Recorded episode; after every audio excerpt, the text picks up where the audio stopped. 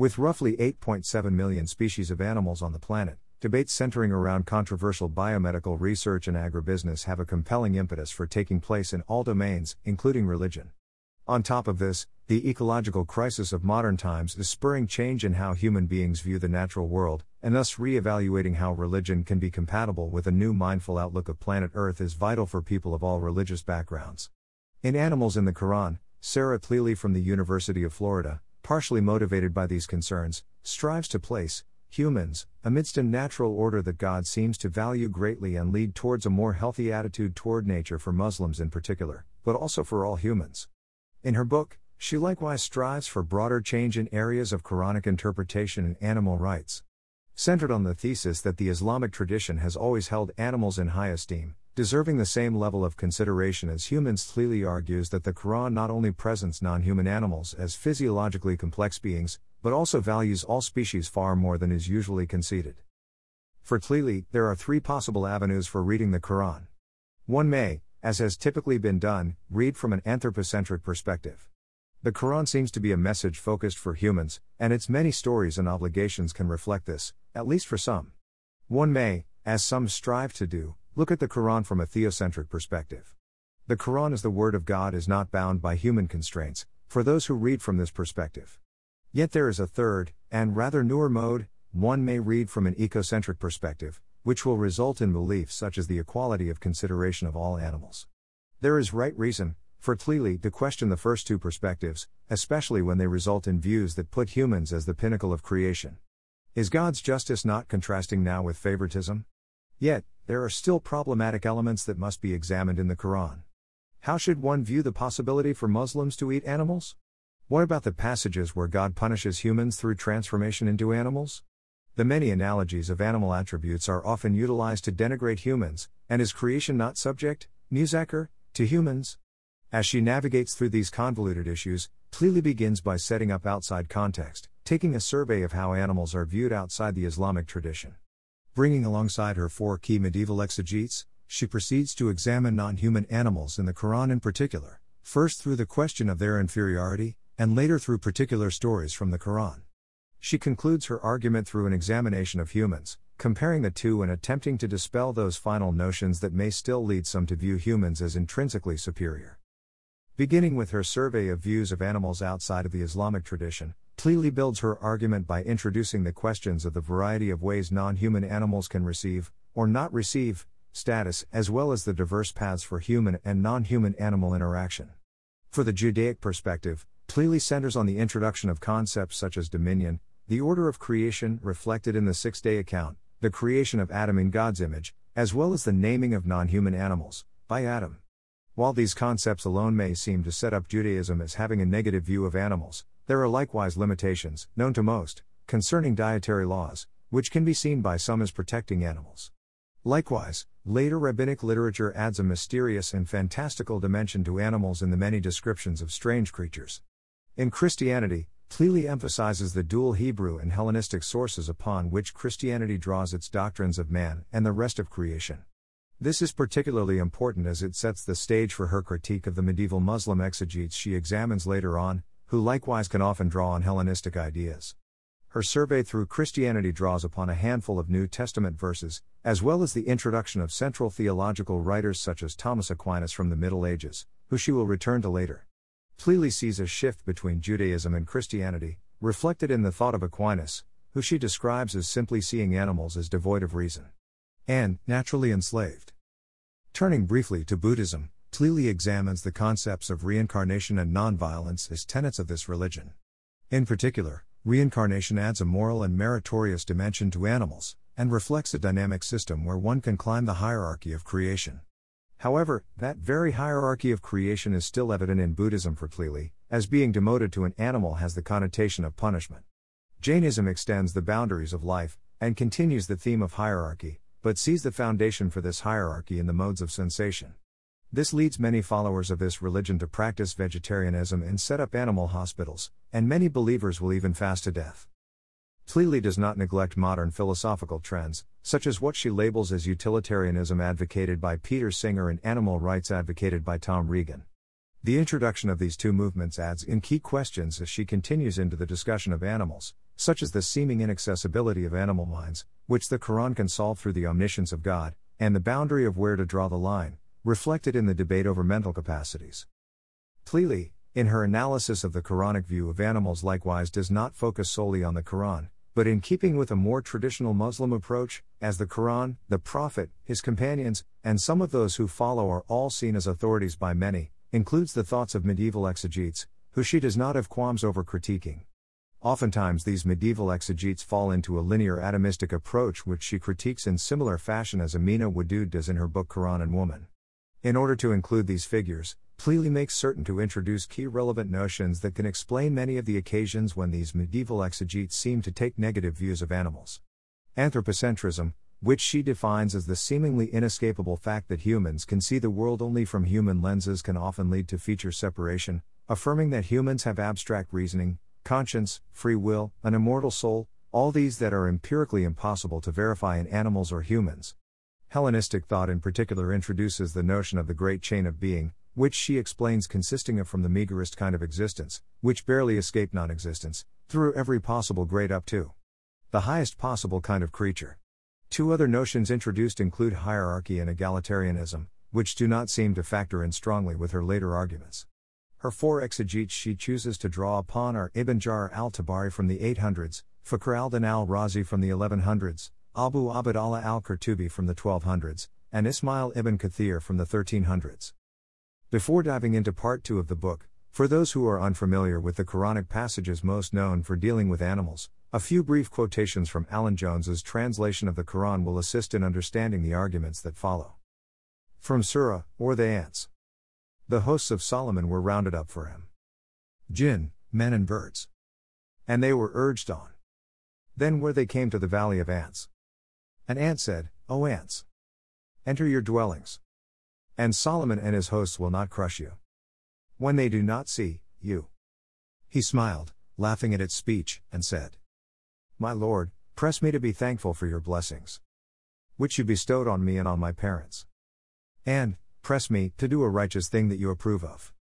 And admit me, by your mercy, among your righteous servants. He reviewed the birds, and then he said, Why is it that I do not see the hoopoe? Is it amongst those who are absent? I shall punish it severely or I shall slaughter it. Or else it must bring me clear authority. The hoopoe was not long in coming and said, I have picked up news that you have not picked up. And I have brought you sure tidings from Saba. I found a woman ruling them. She has been given, some, of everything. And she has a mighty throne. I found her and her people prostrating themselves to the sun and not to God. Satan has made their deeds seem fair to them and has turned them from the way. And so they are not guided aright. So that they do not prostrate themselves to God. Who brings forth what is hidden in the heavens and on earth. He knows what you conceal and what you make public. God. There is no God except Him. The Lord of the mighty throne. He said, We shall see whether you have spoken the truth. Or are one of the liars. Take this letter of mine and drop it before them. Then turn away and see what they return. From Surah 6. They say, Why has no sign from his Lord been sent down to him? Say, God is able to send down a sign. But most of them do not know. There is no beast in the earth nor bird that flies with its wings. But they are communities like Yoop. We have neglected nothing in the record. Then they will be rounded up to their Lord. From Surah 24. Have you not seen that God is glorified? By all who are in the heavens and the earth. And by the birds as they spread their wings? Each, he knows its praying and its glorifying. God is aware of what they do. To God belongs the sovereignty of the heavens and the earth. And to God is the journeying. Have you not seen that God drives along clouds? And then brings them together. And makes them a mass? As Tlili continues into part two of her book, she poses the question of whether animals are indeed inferior. Utilizing an argument centering around the notion of the world of the unseen, she certainly makes one question their beliefs about animals. After all, one cannot see into an animal's head usually. Is there a world of speech that one cannot hear? Likewise, one must also consider which specific animals are mentioned, because universalizing the principles applied to one is faulty logic and becomes clear when one cannot do all the same things with a camel that one can do with a polar bear. Focusing on the theme of servitude, Tlili discusses the abstract Quranic themes of Tadlil and Taskhir, as well as the concrete Quranic themes involving how exactly animals can be used. In this section, she argues for a distinction between mere serviceability and the next step of dominion. Dominion is a biblical concept that for Tlili is not present in the Quran. The Quran does not define animals in relation to humans, and it is important to remember that sovereign authority is always with God. In addition, it is important to emphasize that actual power is in the hands of God, who has subdued camels as opposed to humans, an element she pursues further as a paradox. Proceeding through the many concrete ways animals can be used, Tlili points out some interesting elements involved in these. For example, when considering material benefits, such as food, this is not an obligation from the Quran, but rather mere permission. What does this mean for debates over vegetarianism? Likewise, animals that bear loads are much stronger than humans, and thus deserve a degree of respect reinforced in stories such as those of Umar, the second caliph. At the center of all these benefits, one can, as Al Razi argues, see them all as related to God. Not only are they signs of God's creation, but they assist in making humans stronger for the acts of devotion they may perform. This leads into questions such as the permanence of this state of lower servitude to humans, which from the Quran's perspective is indeed temporary. For example, wind may assist humans in sailing, but can be turned against them as a tool of destruction. From the story of the elephants and flying creatures which attack a ruler of Yemen when he attempts to bring an army against the Kaaba, notice the elephants are his own, to the accounts of Nimrod and mosquitoes devouring the flesh and blood of his soldiers, to the more well known accounts of Pharaoh and the plagues, all of these accounts show how animals are not always at the service of humans, but rather are ultimately under God. All of this should reinforce the element of mercy and kindness involved in God's interactions with humans, especially when they receive benefits. Two key elements often brought up when one surveys discussions of animal rights and Islam are the notion of istikhlaf, often translated in verses as viceregency, and maskh, or metamorphosis. Regarding the first, Tlili devotes a significant amount of research to demonstrating that this notion of viceregency is a later concept added on due to the political dimension associated with the word, stemming from Arabian politics, considering the connection of the word with the position of caliph. Regarding the second, Tlili does not shy away from questioning whether this is meant to be a spiritual transformation of humans into animals, as a symbolic story. This seems to have some strength as an argument, and it is not entirely dismissed. After all, radical skepticism of the world would be a result if animals were often humans in disguise. However, more central to Tlili's argument is her reference to the interpretation of medieval exegetes of this passage as seeing the process itself as the punishment, rather than what the human is being transformed into. Thus, from Tlili's perspective, animals cannot be seen as lower simply because humans are transformed into them as punishment. As Tlili turns to focus in depth on animals, rather than the theme surveyed above, she references the well known Quranic account of animals involving the ants, the hoopoe bird, and Solomon. These accounts, she will argue, demonstrate language, rationality, spirituality, and morality present in at least two groups of animals. For example, in the interaction between the hoopoe bird and Solomon, the bird demonstrates a keen knowledge of political understanding, and Solomon even says that the bird has the possibility of being a liar. The ants show a remarkable awareness of their environment and the threat facing their colony, Solomon, and demonstrate the ability to reason as to how best to respond to that threat. The ants worry about their ability to praise God, and even have a degree of ant centrism, seeing themselves as better than humans, such as Solomon, who the ants see as unperceiving. There are indeed other Quranic verses that seem to introduce these ideas, such as 638 that can be read as equating animals and humans, peoples like you. Figures such as Ibn Abbas point to the fact that animals have knowledge of, bear witness to, glorify, and praise God. In particular, this discussion of morality of animal action raises questions of resurrection of animals, which the Islamic tradition, clearly seems to say, does not have a definitive view. Is heaven a temporary location for animals? Are the animals that are in heaven new ones or ones that had a previous earthly existence? In particular, the legal dimension involving injuries animals cause and how that affects the moral status of their owners leave many unanswered questions at the end of this section. Yet, one should realize that human criteria can be lacking, in particular size. 226 God does not disdain to coin the similitude of a gnat or any smaller animal. Insects, in fact, are much more prominent in the Quran than other animals. One will read frequently about flies, spiders, bees, and ants, but not so much lions. Humans are not valued more than animals, Tlili will argue, by God. God in fact destroys the entire tribe of Thamud because of their assault of Aishi camel. Tlili, as mentioned earlier, likewise examines human beings, and finds that the debate over earthly blessings can correspond to the debate over more blessings to humans. In summary, many people on earth seem to receive great wealth and prosperity, but not be Muslim or particularly devout. Thus, the great benefits they receive are not because of some intrinsic merit. With reference to humans, humans may indeed be blessed abundantly. Yet, this is not because of some intrinsic merit of humans, but rather God's fatal to humans is to emphasize God's generosity and kindness. In addition, humans are frequently portrayed in a negative manner, as weak, despairing, ingrate, hasty, grudging, niggardly, desperate, impatient, restless, fretful, and ungrateful. Do humans really seem so much better than animals? Yet, there is still the question of ultimate destiny. It seems entirely plausible, and clearly leaves this open, that humans have the potential to be much greater than animals. Humans are endowed with potential or the latent ability to become better beings, they neither start off as purely flawless, the Quran often highlights their humble origin, despised fluid, black mud altered, etc., nor after undertaking their life journeys do they necessarily become utterly meritorious. At the end of all of this, one still must ask why are non human animals not given the opportunity to earn eternal life in heaven as humans are? To proceed into a more in depth analysis of her arguments, one concept introduced in her discussion of relevant notions is the distinction between angels and humans. She points out that for many medieval exegetes, the reason angels may be deemed higher is because of their moral excellence, reflected in total obedience to God, and their natural predisposition, reflected in an inability to sin. Tlili rightly points out that these two features, depending on one's view of animals, should lead to also placing animals as higher than humans. This argument is particularly strong, and deserves much greater attention, in particular drawing upon aspects of angelology. Just as Tlili does not shy away from dedicating an entire section to humans in a book on animals, greater reflection on angelology would have served to better dispel notions of the great chain of being. The distinction between angels and humans as spiritual and material seems to reflect some sort of hierarchy.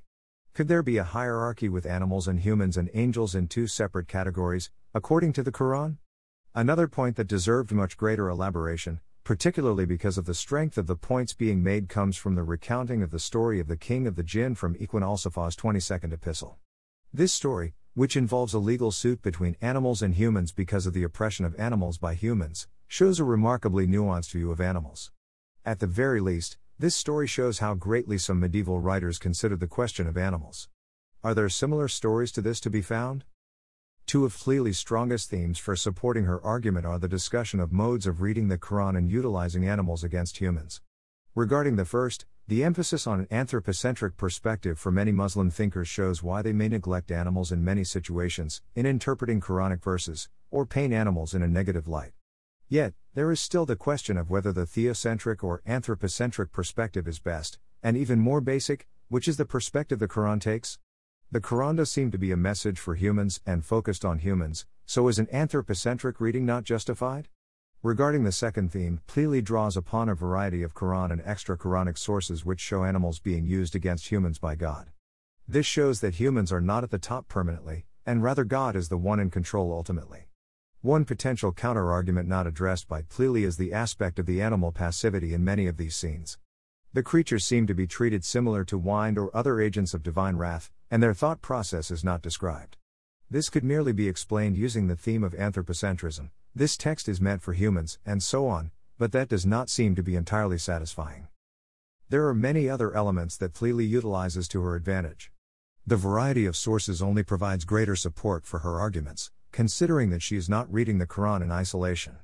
At the same time, she does not shy away from critiquing the medieval exegetes for their linear atomistic approach. One cannot simply view animals one way in one verse and then an entirely different way in another verse.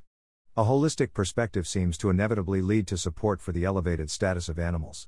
Emphasizing the narrowness of certain texts regarding which animals are being considered is a strong and valid argument. One cannot take the special relationship between camels and humans and extrapolate it to all of creation as being under total dominion of humans. The Quran makes certain to point to animals as signs of God's power and the wondrous nature of creation, and this serves to elevate the status of animals and show they should be treated in keeping with this special divine connection. Accounts such as the worm story, where Moses is given insight into God's care for a worm, and even hears the worm speaking, reinforce this point. The many occasions where humans are depicted negatively likewise should give readers of the Quran pause before they see themselves as the pinnacle of creation. Yet, a question Tlili herself acknowledges is the possibility that humans might have a higher destiny, or the potential to be better than other animals. Possibly, if one were to freeze the earth at this very instant and tally up animals and humans with respect to their connection with God, animals would fare better. But the many debates over the immortality of animals, their judgment, their religious obligations, and their position in heaven that Tlili references seem to leave the waters very muddy. There are a handful of particular arguments that seem to be mostly unconvincing, which range in their degree of importance to the broader message of Tlili. Tlili argues for a distinction between dominion and servitude that does not seem to be evident in the Quran. Yes, it is possible to say sovereign authority over animals always lies with God from the perspective of the Quran. But can God not always have dominion, and likewise be relegating that dominion, in a restricted sense, to humans? Discarding the concept of dominion does not seem to be warranted, considering the special position God evidently places man over in regard to creatures such as the camel, which Tlili has no qualms acknowledging in a qualified sense. Verses that claim viceregency Tlili successfully argues against utilizing etymology and tracing the definition of the word historically, the connection to Arabian power struggles is well founded. But exactly where the line is drawn, especially to contrast it with the concept of biblical dominion that Tlili strongly believes is not present, requires further clarification. In addition, the arguments regarding metamorphosis into lower animals are valid to some extent. Yes, humans have to retain some degree of who they are when they are transformed, otherwise, it would not be a punishment. Possibly the very process of transformation is indeed the punishment, involving pain. Perhaps this is merely a spiritual account, with no literal meaning, which Tlili rightly seems to not trust. But why would the humans not be transformed into angels? This question is not considered at all by Tlili, and in particular regarding the hierarchy of creation would easily defeat any notion of the great chain of being. If humans were transformed into angels as a punishment, then angels would not be viewed as higher than humans any longer. But that is not what occurs. Perhaps there is a theological explanation for this question, but the higher status of humans seems to be left not entirely unrooted in this domain. The stories of the ants and the hoopoe are fascinating, and due to their prominence in the Quran, after all, the surah involving these stories is named The Ants, deserve careful attention. Many of the points Tlili draws from these passages, however, rests on a very literal interpretation. Did these stories actually occur? One of the exegetes she examines, Ibn Kathir, seems to wrestle with this question partially. Some people he describes as those who are ignorant among people argued there was a time period when all animals could speak, and then a time period when they could not. His argument is relatively acceptable, then it would make the surah useless by singling out Solomon as a special human being for his ability to hear these animals. Perhaps it is not even a question for these medieval exegetes, but especially in a modern context, where other religions are questioning the literalness of certain accounts in their sacred writings, this question is left lingering and deserves at least some attention by Tlili. While it may seem trivial due to the lesser amount of writing devoted by Tlili to it, Tlili's argumentation on Christianity in particular deserves much greater nuance. This is primarily due to her reliance on referencing the great chain of being and Hellenistic thought as being key factors in the intellectual formation of the medieval exegetes she surveys. If these notions, which she points out have a central home in patristic and medieval Christian thought, are actually more complicated than they may initially seem, perhaps a re evaluation of how these medieval exegetes approach the Islamic tradition is in order. To begin, it should be mentioned that Christianity is likewise striving for a similar ecocentric reading of the Bible in the 21st century, which is reflected in modern books such as The Problem of Animal Pain, A Theodicy for All Creatures Great and Small and All God's Animals, a Catholic theological framework for animal ethics. In the Catechism of the Catholic Church, a modern summary of Catholic Church beliefs, an entire section is devoted to respect for the integrity of creation and in particular animals. In addition, patristic period Christian writers such as Basil of Caesarea, a Byzantine bishop from the 4th century, are well known for preaching on animals, as reflected in the short excerpt below.